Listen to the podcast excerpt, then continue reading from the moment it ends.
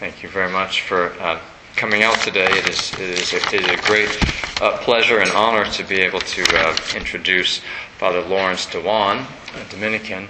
Um, I had the pleasure uh, uh, a number of years back in the early 90s when I was doing my graduate studies at the Catholic University of America. He was a very eminent uh, Thomist the, by the name of Monsignor Wippel, who was on the faculty there. And right when I arrived to do my graduate studies, he was uh, given a, a, promotion of sorts into administration.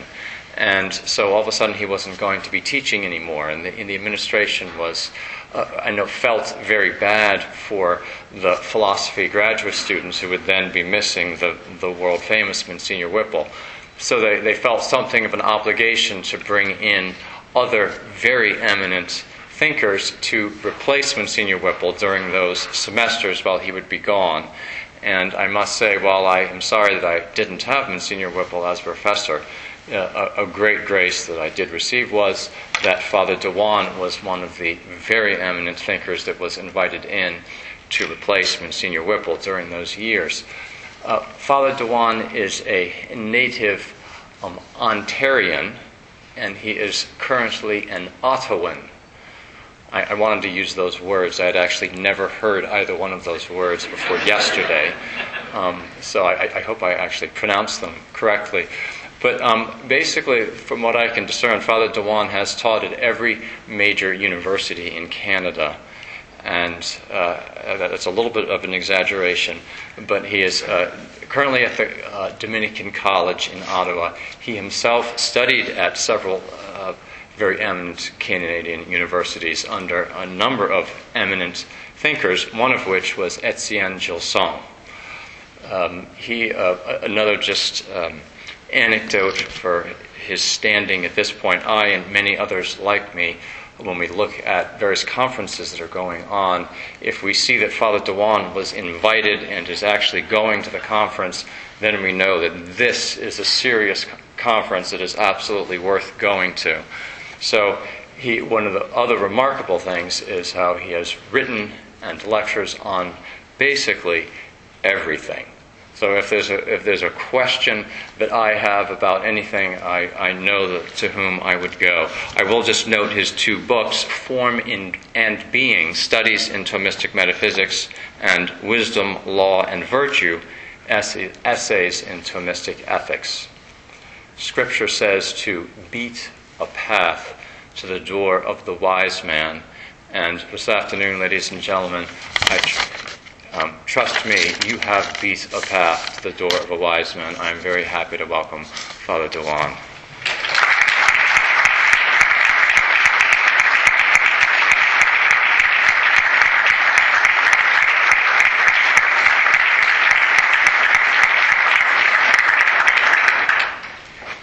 Thank you, John can't live up to that now. I don't know what I'm going to do. Uh, uh, except, of course, I have a small third book uh, in English called uh, Form, St. Thomas on Form as Something Divine in Things, which was a Marquette Aquinas lecture.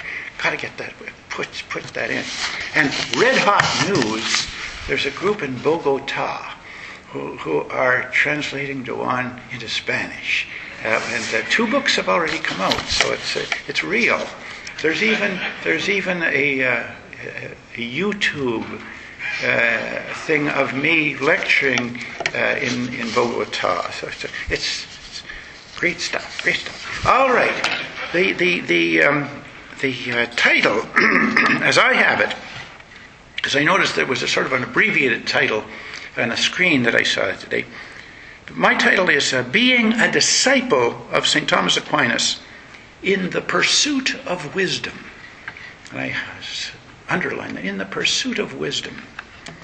Such a topic involves necessarily an element of personal testimony, some advice from one of the older inhabitants.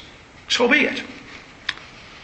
I'm reminded of something from my days in Washington in the 1990s when I occasionally tuned in to radio programs presenting African American Christian preachers, soul radio. And uh, some of them, some of those preachers, in the midst of their preaching, would call to the congregation for approbation with the words, Do I have a witness? I see myself listening to Thomas, St. Thomas, over the years, and I can say, I want to bear witness. Oh, yes. Uh, Thomas himself provides a moment of personal testimony. that seems like a good place to begin. At the beginning of the Summa Contra Gentiles, an, an encyclopedic work on the truth of the Catholic faith, Thomas begins with a statement on the role of the sage, the wise person. And having set it forth, he says of himself, quotation,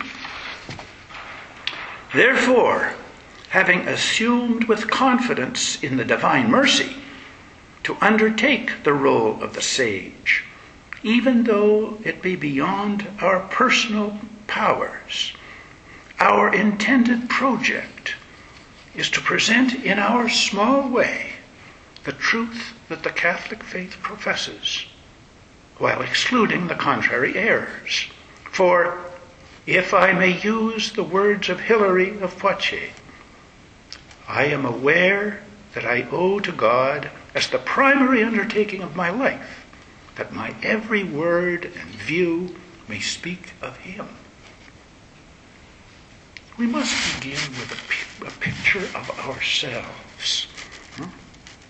Do we see ourselves as engaged in the pursuit of wisdom?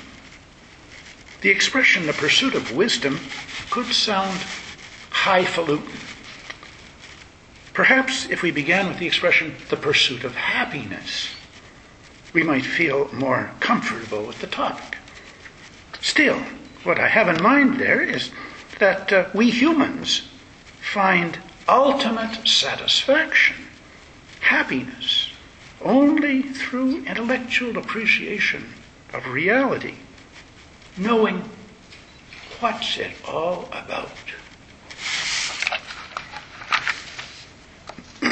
That's not far from the longings of the common man. I can't resist recalling Mrs. T.S. Eliot's letter to the Times of London on the occasion of the death of Bertrand Russell.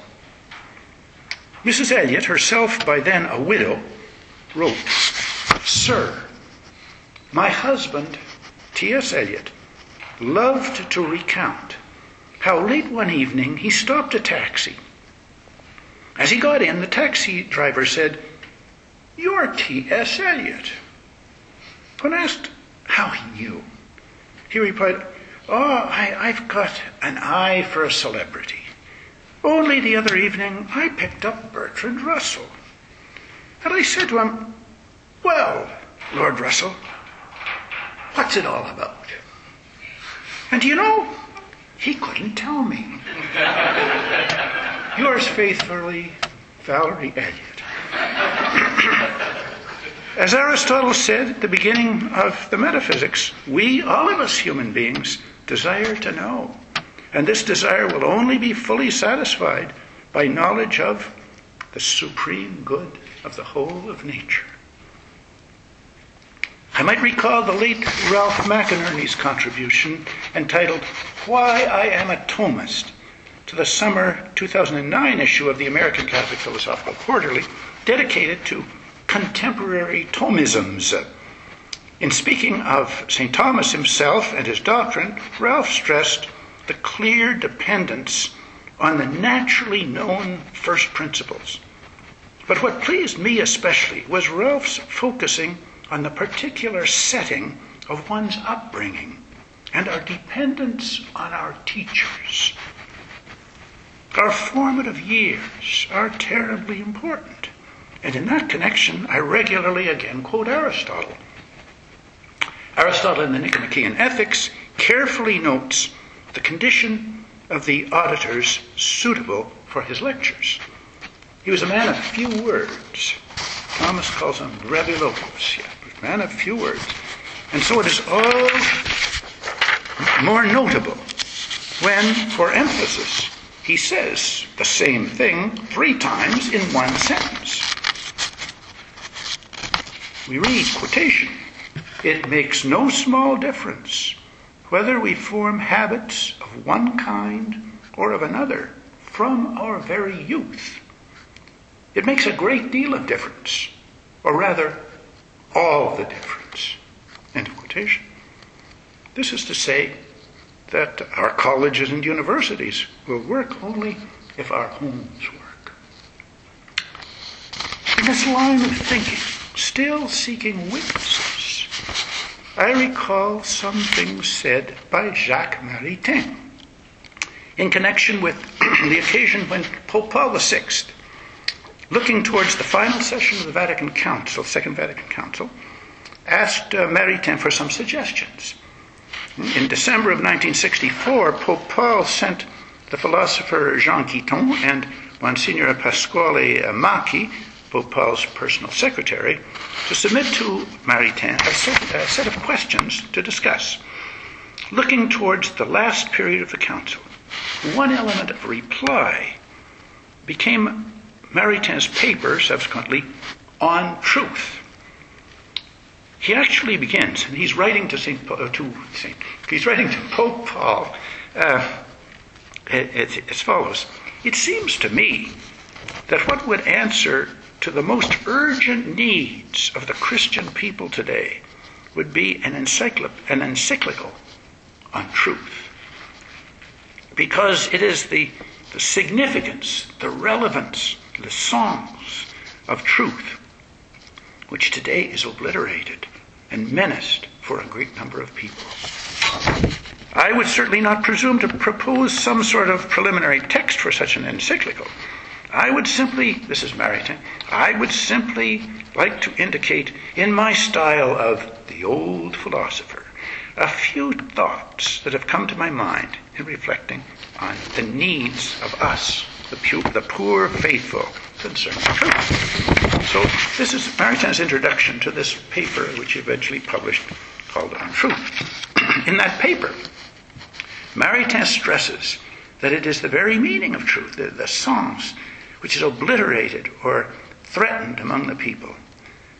He sees this obliteration as also happening with, to the, the, the significance of divine transcendence or of mystery. It's, uh, one has to do with the obliviousness, the obliviousness to such these things as what they mean for authentic human living, truth, divine transcendence, mystery. The beginning of Maritain's presentation, ah, magnificent. He speaks of the importance of beginning with the supernaturally revealed truth. And this, as he puts it, lived in act, in actu exercito. He says, quotation, in our reflections on truth, I believe that it is appropriate to begin from on high by the supernaturally revealed truth, Maritain, capital T truth. That is normal in the perspective of Christian thought. It's normal for someone who has received grace of faith to begin these sorts of reflections with the faith, with what is most elevated and most precious in our intellectual equipment. The Christian has the privilege of being placed facing the absolute truth, the truth who is God Himself, and God Himself revealing Himself. In adhering to this absolute truth, he will set to work spontaneously and in lived act the great things that philosophy discovers on its own concerning truth when it understands, for example, that truth is the adequation of, uh, of the intellect and the real, or that being is the proper object of the intelligence, which finds its life and liberty in adherence to being. Those things philosophy knows in signified act or by way of conceptualization. But there is an enormous advantage to have lived, experienced in exercised act these great themes concerning truth before one has conceived them philosophically. And it is in the faith in God, who is subsisting truth, in faith in the uncreated truth and in the incarnate truth, that we live them in a sovereignly eminent degree. End of quotation.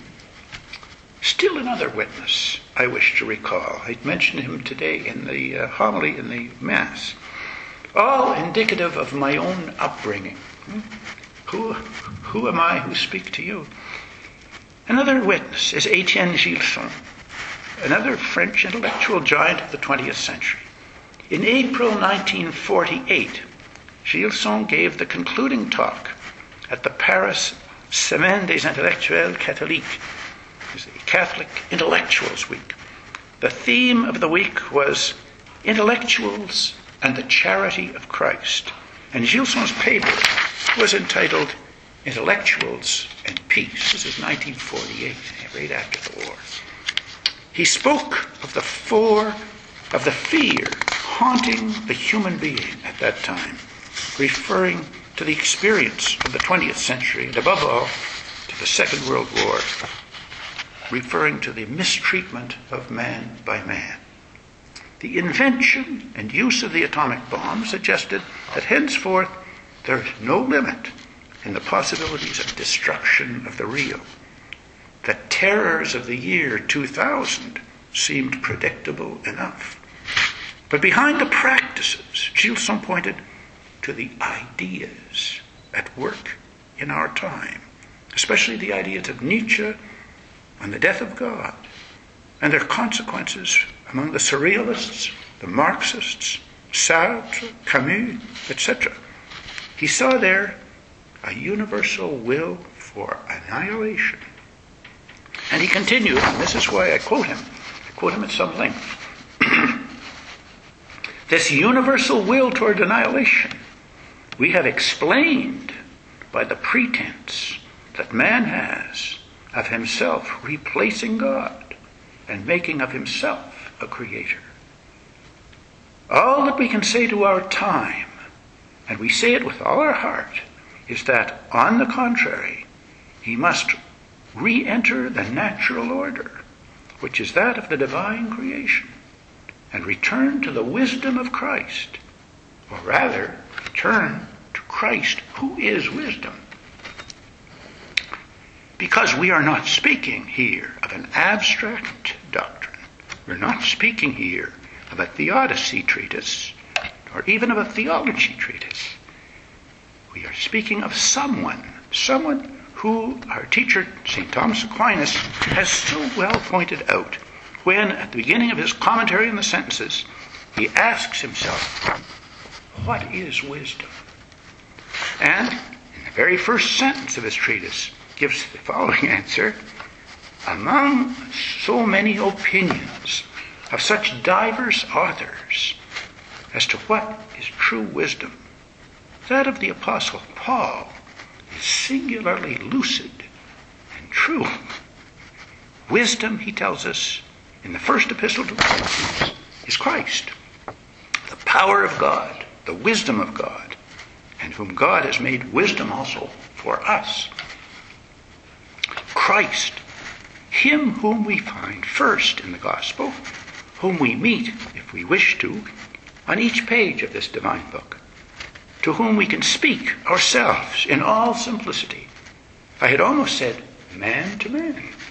Let us say, at least, to the man God. To whom we can say, Lord, Son of David, have mercy on me. Lord, if you will, you can heal us. He's there, available to us, and we can, if we so wish, make him available to all. End quotation. You see that I'm recalling a very ancient theme. Plato in the Republic presents the society, the culture, as the greatest of all sophists.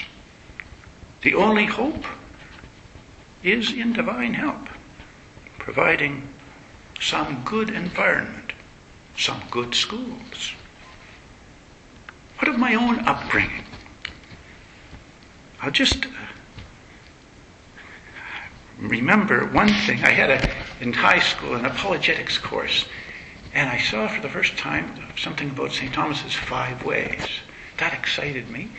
And I went to the public library and got the text.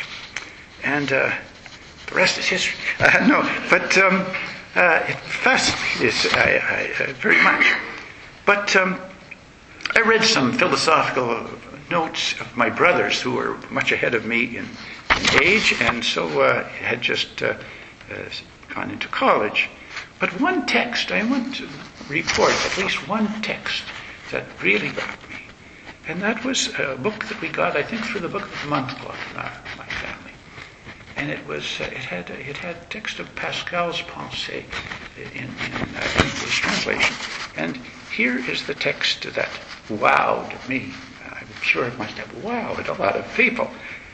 Man is a mere reed, the weakest thing in nature. But he is a thinking reed. The entire universe need not arm itself to crush him. A vapor, a drop of water, is sufficient. But if the universe were to crush him, man would still be nobler than his destroyer. because he know he knows that he dies. And also the advantage that the universe has over him. But the universe knows nothing of that. Our whole dignity, therefore, consists in thought. From this we must rise, not from space and time which we cannot fill. Let us endeavor then to think aright. This is the principle of morality. End of quotation. But our subject is being a disciple of Thomas in the pursuit of wisdom. I quoted Gilson himself, quoting Thomas, who sent us to St. Paul and ultimately to Christ as the wisdom of God. but what does Thomas tell us about the meaning of the word wisdom? Here, while I certainly encourage everyone to read or reread the opening chapters of the Summa Contra Gentiles on the nature of wisdom, I will here and now look at the very first question of the Summa Theologiae where St. Thomas explains the nature of the knowledge that the Summa contains. The knowledge he there calls Sacra Doctrina, the holy teaching. Today I will give much attention to the very first article in that very first question, which presents the necessity that there be this holy teaching, a teaching that takes us beyond the philosophical disciplines Thomas eventually, that is in Article 6 of that first question, teaches us why the holy teaching is the highest human wisdom. Let's go right straight to that Article 6, remembering that what is pos- pro- proper to the holy teaching is that it comes to us through divine revelation. That the uh, not through the investigative capacity of the human reason. Is it wisdom? Thomas tells us it is to be said that this teaching, among all human wisdoms, is maximally wisdom. Not merely in some particular field, but unqualifiedly. For since it is the rule of the wise person to put things in order, and to pass judgment.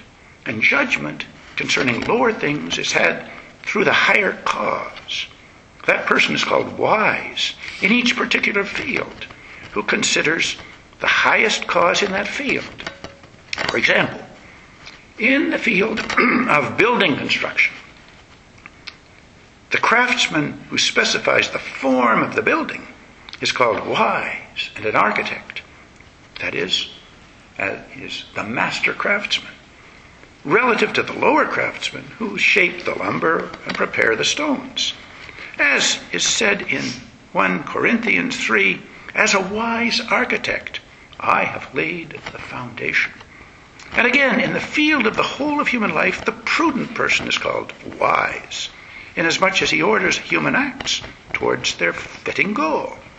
As is said in Proverbs, wisdom for a human being is prudence. Therefore, that person who considers what is unqualifiedly the highest cause in the entire universe, of the entire universe, which cause is God, is most of all to be called wise. Hence, knowledge of divine things is called wisdom, as Augustine makes clear. Now, the holy teaching most properly determines concerning God according as he is the highest cause. Because it does so not merely as regards what is knowable through creatures, which the philosophers have come to know. As is said in Romans 1, what is known regarding God has been manifested to them, to the philosophers. But also as regards what is known to God Himself alone about Himself and communicated to others through revelation. Hence, the holy teaching is called wisdom most of all. So, I continue then. This is the primary wisdom, the maximal wisdom, which what God reveals to us about himself that is otherwise known only to himself. No wonder then that in the sentences Thomas pointed to Paul's having presented Christ as the wisdom of God, as the best account of wisdom. Now, the need for the human being, the need for the human being to know the doctrine contained in the Summa Theologiae, the doctrine Thomas calls the holy teaching, is explained in the very first article of the work. And we should notice how this point is put, this issue is put. Is there need for a teaching beyond the philosophical disciplines? The first article of the Summa affirms our need for a teaching that transcends the teaching of the philosophers. Tom's quotation. It is to be said that it was necessary for human well being, human salvation, that there be a teaching by divine revelation beyond the philosophical disciplines, which are worked out by human reason. End of quotation. The primary reason for such a need is the nature of the goal that God has assigned for the human being a goal that surpasses our natural knowing powers. What is the human being for? Let us not rush through this first article of the first question of the Summa. It merits much reflection. Thomas says, quotation, the human being is ordered towards God as towards a goal that exceeds reason's comprehension in accordance with the text of Isaiah, Eye has not seen, O God, without you, what you have prepared for those who love you. And Thomas goes on, but the goal is supposed to be known in advance by human beings, who are supposed to order their intentions and their actions towards the goal. Hence, it was necessary for the well being of the human being that some things be made known to him through divine revelation things that surpass human reason. That is, the human being as a kind of thing is meant to seek known goals. Thus, it was necessary that God make known to us, reveal to us, the goal He had decided on. Our benefiting from that revelation must be through an act of supernatural faith. Still, there's more to the human situation, to your and my situation than that. As Thomas continues in the first, same first article, even as regards the truths concerning God that the human mind can know by its natural powers, there is need for a revelation, and so for faith. We read quotation. Furthermore, regarding those things about God that the human that, the, that can be investigated by human reason, it was necessary that man be instructed by divine revelation. Because the truth about God, as investigated by reason, would have come only to a few people. And after a long time, and with an admixture of errors, many errors. And yet, on knowledge of this truth depends the entire ultimate well being of the human being, which is to be found in God. This presentation here by Thomas is crucial for our sound conception of ourselves and our own situation in reality. While there are things about God that human reason can discover, that sort of human knowledge is arrived at with certainty only by a few. This brings St. Thomas to the conclusion of his article, based on the two just seen reasons, quotation. Thus, therefore, so that ultimate well being might come about for human beings, both most suitably and more certainly, it was necessary that they be instructed concerning divine things through divine revelation. I, am to I aim to stress that this article, with its two reasons, is meant for all of us and for most, if not all, of our lives. I've actually met people who thought that Thomas did not mean to include among the needed revealed truths the truth of the very existence of a God. Surely, they thought, he means other further philosophical points. I accordingly stress that when discussing later in detail the range of supernatural faith, Thomas explicitly speaks of the need to believe by supernatural faith the truth that God exists. This is the case until one truly understands the power of the philosophical demonstration. We read quotation from the second, the second book of the second book. It is necessary for the human being to accept at the level of faith not only those things which are above reason, but also those which can be known by reason. And this for three reasons, the first of which is so that the human being come more quickly to a knowledge of the divine truth. For the science to which it pertains to prove that God exists and other such things about God is proposed lastly to be learned by the human being, many other sciences being presupposed. And thus the human being would come only after much, much of his lifetime to a knowledge of God. Why am I insisting on this point about ourselves relative to knowledge of God? It's because in our rather secularist culture, our rationalist culture, we are likely to see our faith as bearing solely upon those things which transcend reason and see the very existence of a God as readily available to what we might call our natural selves. Thomas explicitly speaks of the need to believe by supernatural faith the truth that God exists. This is the case until one truly understands the power of the philosophical demonstration. This caution of Thomas, a line of discussion he found in the writings of the 12th century Jewish theologian Moses Maimonides, is quite in accord with the stress that Aristotle put on the difficulty of metaphysical knowledge the philosophical knowledge which attains to some truths about God. It's the knowledge that is most difficult for the human being. It is divine knowledge, because God alone can have it. Or, at any rate, God above all others, said Aristotle. It's true that Thomas points to a spontaneous, natural reasoning to the existence of a God something that any human being can be expected to have concluded. We see this, for example, when he asks the question still later in the, in the second part of the second part whether it pertains to natural law that one should offer sacrifice. He says, yes, it does. We read, quotation, natural reason declares forcefully to man that he is placed under some superior being because of the defects which he experiences in himself, with regard to which he needs to be aided and directed by some superior. And whatever that superior is, this it is which among all men is called a God.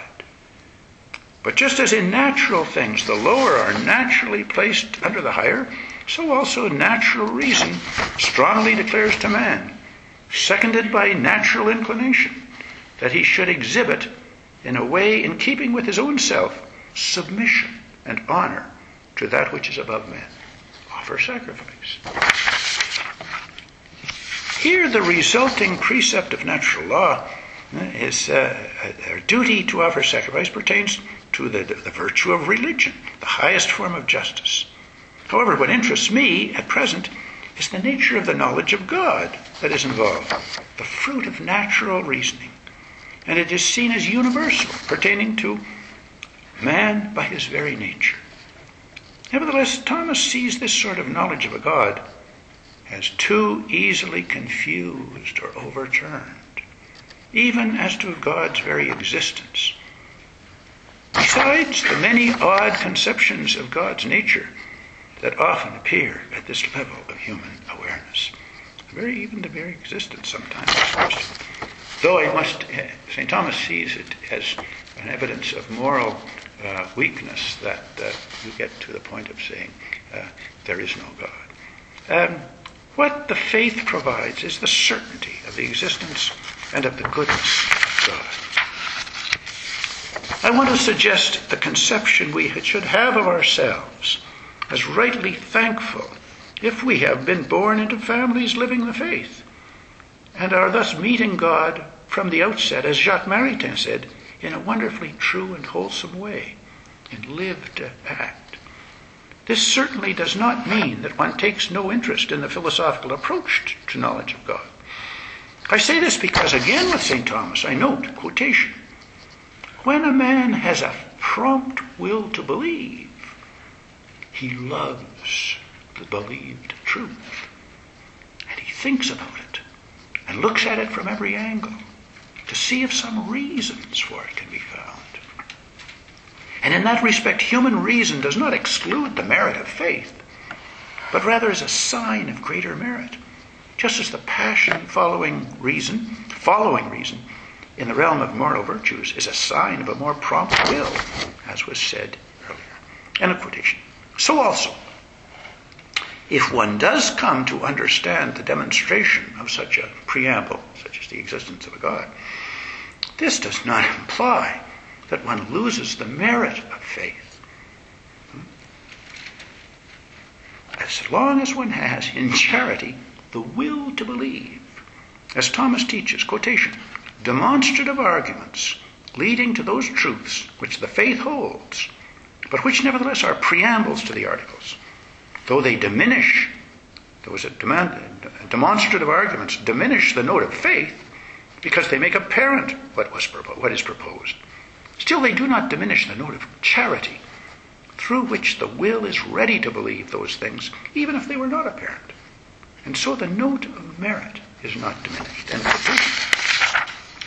I have begun with the believer because so much depends on the spirit in which one enters into study. Now I have a section here, the last section, on Thomas and the future of metaphysics. Thus far, I have been taking for granted that Thomas is truly the master the magisterium has endorsed through the years as specially gifted. In order to point directly to some supremely important features of the doctrine of St. Thomas, I will recall the, the, uh, the call for renewal in metaphysics made by Pope John Paul II in his encyclical Fides et Ratio. The late Pope John Paul spoke of the demands that the Word of God makes on philosophy today. First, philosophy is required to recover its sapiential fullness as a search for the ultimate and overarching meaning of life. Secondly, it must put on display the human capacity to know the very essence of things. Thirdly, and indeed the two previous demands themselves require it, there is need for a philosophy of a truly metaphysical nature one which is able to go beyond the merely empirical indications in such a way that, pursuing the truth, it arrives at some ultimate and fundamental absolute. That the doctrine of St. Thomas already takes us along these three lines of work, I say there is no doubt. A philosophical ethics, not having as principle the true ultimate end of the human being, is unthinkable in his perspective, and such an ethics receives its principle from the metaphysician. Moreover, as Thomas teaches, the human intellect, as properly conceived, takes us beyond the object of sense as such to the within of things. I will limit myself here in this talk to the third requirement, an ontology which carries us to an ultimate and fundamental absolute, the metaphysics of divine transcendence. I once was asked, there was a shortage of card carrying theologians for the moment, to give a short night course on the mystery of the Incarnation. At the conclusion, one of the rather mature students presented me with a little, a little book whose title made the students, my students' point. Your God is too small. The, the title of the book. Well, yes, I'm sure most of us would admit that our poor efforts do not do justice to the Almighty. However, it is crucial that our metaphysics indicate the way our notions are both appropriate and infinitely inadequate. Because there's general recognition of this need, metaphysicians in the Thomist fold have regularly worked to make the point. Father A.D. Sertillanges sometimes spoke of a definitional agnosticism. So strongly did Thomas stress our ignorance relative to God. Indeed, Thomas himself insisted that quotation, then only does one know God truly, when one believes him to be beyond everything the human mind can possibly think about God. Quotation.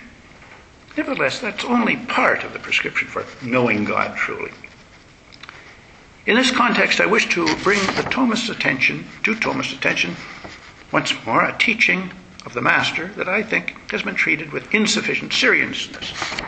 One thinks of Báñez, the great commentator, Báñez' celebrated complaint about Thomas, Thomistae nolunt audire, the Thomas don't want to listen to, to Thomas Aquinas. Uh, in the Summa Contra Gentiles, we read, I have a text here that's one of my favorites. Those things which in creatures are divided are unqualifiedly one in God. Thus, for example, in the creature, essence and being, act the act of being, essence and being in the creature are other. And in some creatures, that which subsists in its own essence is also other than its essence or nature.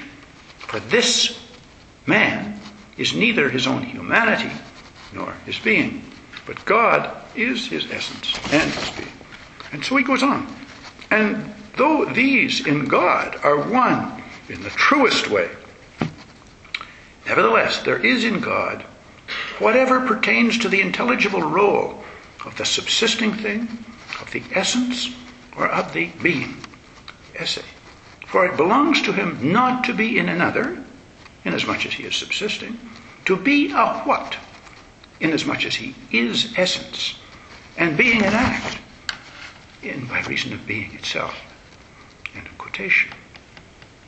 This is to say that even in the divine simplicity, or rather, especially in the divine simplicity, there are three ineluctable metaphysical dimensions or contributions. Since what pertains to them is found in the divine simplicity, they clearly name pure perfections. This is so even though in our mode of being, one has priority of perfection over another. Thus, if essence, as we know it in creatures, is potential with respect to the act of being, this is something that belongs to essence, not precisely as essence, but as such essence. My point is that our metaphysics will benefit by intense interest in all three of these ineluctable and, in, and distinct contributions the subsisting thing, the essence, the active being. The reason I stress this is that distinguished scholars have sometimes spoken as though Thomas presented God as beyond essence. The truth is rather that he presents essence as most truly essence in God. This in turn means that God is not beyond intelligibility. He rather is so intelligible as to be as to transcend the intelligibility we can adequately cope with. The second closely related point I wish to make about metaphysics of transcendence concerns another set of texts of Thomas that have not, as it seems to me, been given sufficient attention. Obviously, John Paul II was encouraging an interest in the metaphysics of creation and the Creator. Thomas, in this regard, presented God as cause of being as being. Because that is presented by Thomas very much as the unity of a field of participants in uh, the act of being, what is this being as being that God creates? That is presented as the unity of a field of participants in the act of being, standing under the subsistent act of being of God. One may lose sight of how complete, how full the divine product is. God makes good goods. One may consider it as essentially relational relative to the subsistent act of being. That's not quite correct. As Thomas explains, the relation to the first cause is a property of the creature, flowing from it as from a being by participation. That is, the doctrine of being by participation is not essentially relational, but entails a relation. This is important for an appreciation of the fullness of the divine effect, being as being. So full is this effect that God that uh, Thomas describes the Creator as the cause of totum ens, being in its entirety. Were it not for a doctrine of analogy of being, there would be no room for calling the Creator a being, because his product is a whole of being. It's, it's real. It's, it's really being that he, he produces. That this is not an accidental aspect of Thomas's metaphysics of transcendence emerges very strongly in discussions of providence and the power of God as providence. It's well known that Thomas presents human free choice as inconceivable without prior divine moving causality. Yet, uh, however, it is not sufficiently stressed, I would say, that this prior causality is conceivable only inasmuch as God is the cause of being as being. Thomas regularly appeals to this doctrine to present God as the cause of the proper differences of being as being, namely, the possible or contingent and the necessary. That is, it is being as a nature or essence that has the Creator and universal providence as its origin and as its constant source of events. Aristotle, in the sixth book of the Metaphysics, discusses being per accidens, being by happenstance. Only to set it aside is not suitable for scientific study. In Thomas's commentary on this, an objection is raised to the very fact that Aristotle affirms the existence of such being. What just happens? Surely, the objector complains, surely this is against the doctrine of divine providence. Thomas, in reply, explains how, though from the point of view of divine providential causality, nothing happens by chance. Nevertheless, from the point of view of secondary created causality, chance does exist. The explanation turns on the doctrine of God as cause of being as being. That is, cause of the nature of being. Quotation. This is St. Thomas. One must know that on the same cause depend the effect and all those items which are essential, let's say, essential properties of the effect. For example, just as man is caused, man is caused by nature, so also are his essential properties, such as capability of laughter and susceptibility to mental discipline. But if some cause does not make man unqualifiedly, but makes man such, It will not belong to it to constitute those things which are the essential properties of man, but merely to take advantage of them. For example, the, po- the political ruler makes, this is a holy and wholesome thought, it's what's supposed to happen. The political ruler makes a man a good citizen. Still, he does not make him to be susceptible to discipline of the mind. Rather, he uses that property of man in order to make of him a good citizen. But as has been said, being, inasmuch as it is being, has as God, uh, as its cause, God Himself. Hence, just as to the, to the divine providence, being itself is submitted, so also are all the properties of being as being, among which are the necessary and the contingent.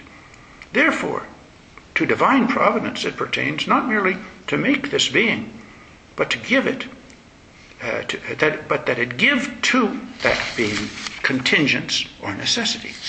End of quotation. Thomas goes on to make the point no other cause gives to its effects the modes of necessity and contingency. That is proper to the cause of being as being. It's not enough to appeal to causal hierarchy in order to present God as prior to human freedom and to all contingent causality. No causal priority other than that which pertains to the cause of being as being will satisfy the mind in this respect. This fullness of the divine product likewise explains the presence in created reality of the mode of the good which sometimes fails. It is thus essential for an adequate treatment of the problem of the existence of the bad in the product of an infinitely good God. Indeed, the doctrine of God as cause of the nature of being and thus of the contingent and the necessary, also means that what, from the viewpoint of secondary causality, is a chance event, is planned from the viewpoint of the highest cause. There is no conflict between a theory of evolution as resulting from random mutation and the attribution to that same evolution of that same evolution, the attribution of that same evolution to design and planning. That's all I have to say. Thank you for your attention.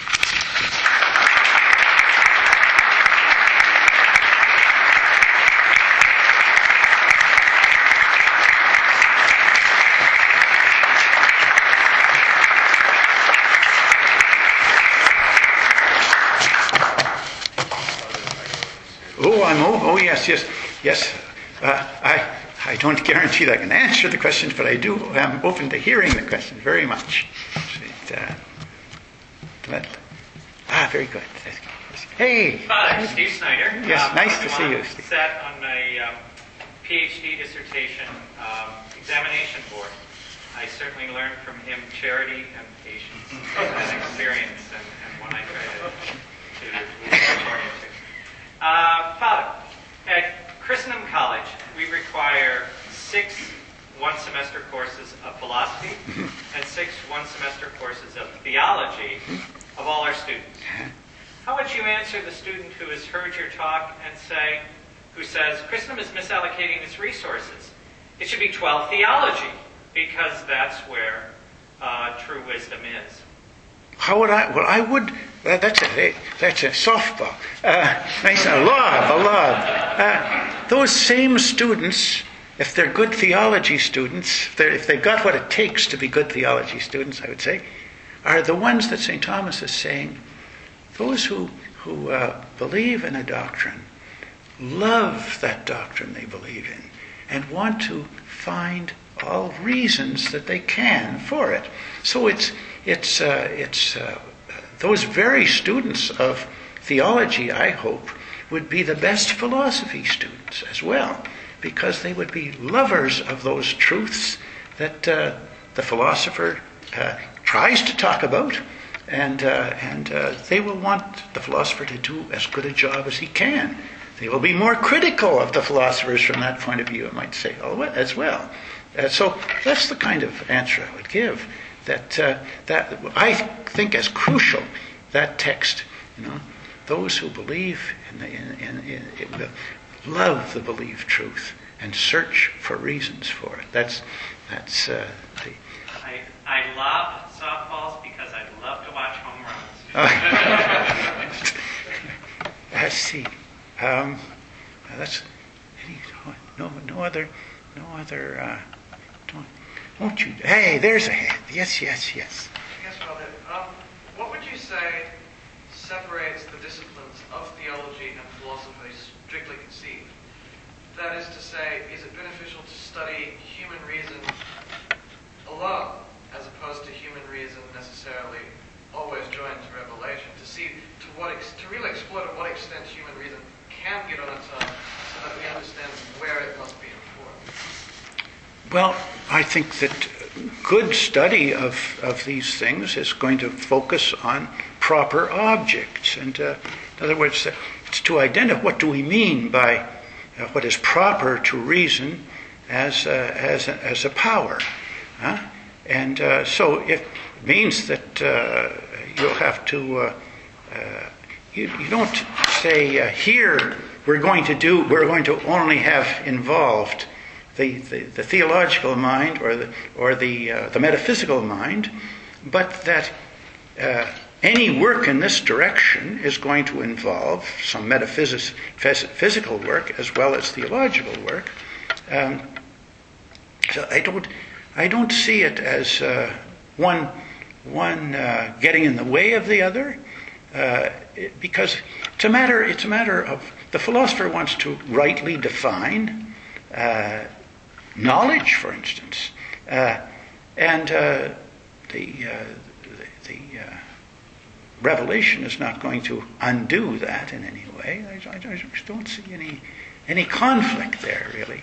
Uh, again, there's no sub- substitution for philosophical thinking on philosophical objects if you want philosophy. Hmm, it's, it's got to be. It's got to be authentic philosophical thinking. And that's why, you see, if, if these are truths that are susceptible to demonstration, uh, then you really want to uh, establish the demonstration if you can. But the truth, the, the, the, the truth also is that uh, these are tough items, and uh, the, the, uh, the history of philosophy shows it. Um, in some papers, I like in, in this line, I, I've made reference to um, a text in the Sophist of Plato about the, a permanent war about what being is. Seems like there will always be this permanent war. Uh, there'll always be, as I put it, pre-Socratics among us. You see, uh, it's but this is the this is the, the, the, struggle of the human mind to cope with with reality. It's not so.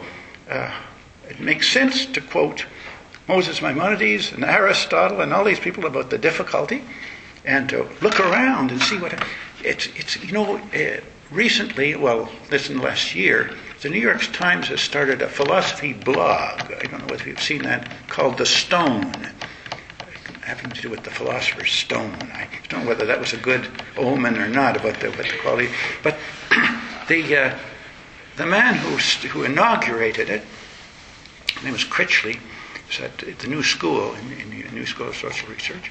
Um, he started out by saying uh, he wasn't going to define philosophy. Uh, he was just going to t- talk about uh, philosophers.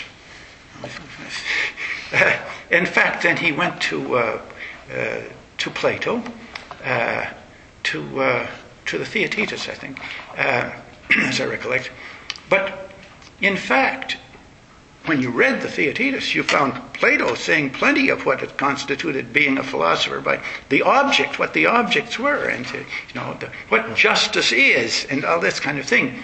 Uh, and uh, I, I, said, you know, I thought, well, at least he sent us to Plato. Uh, Critchley did.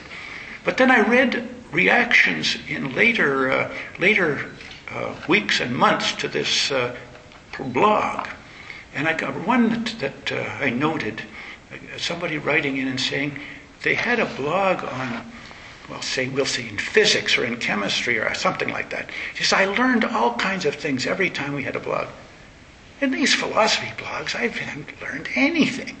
You know, that it was there. How much unity was there in the different philosophy blogs by different people and so on? So, so the, the, the difficulty is real. That, that uh, but uh, uh, I would say that uh, that's one of the truths that uh, you learn from uh, the, the ground up, from, from your youth up, as a believer, that uh, there is some hope for philosophy.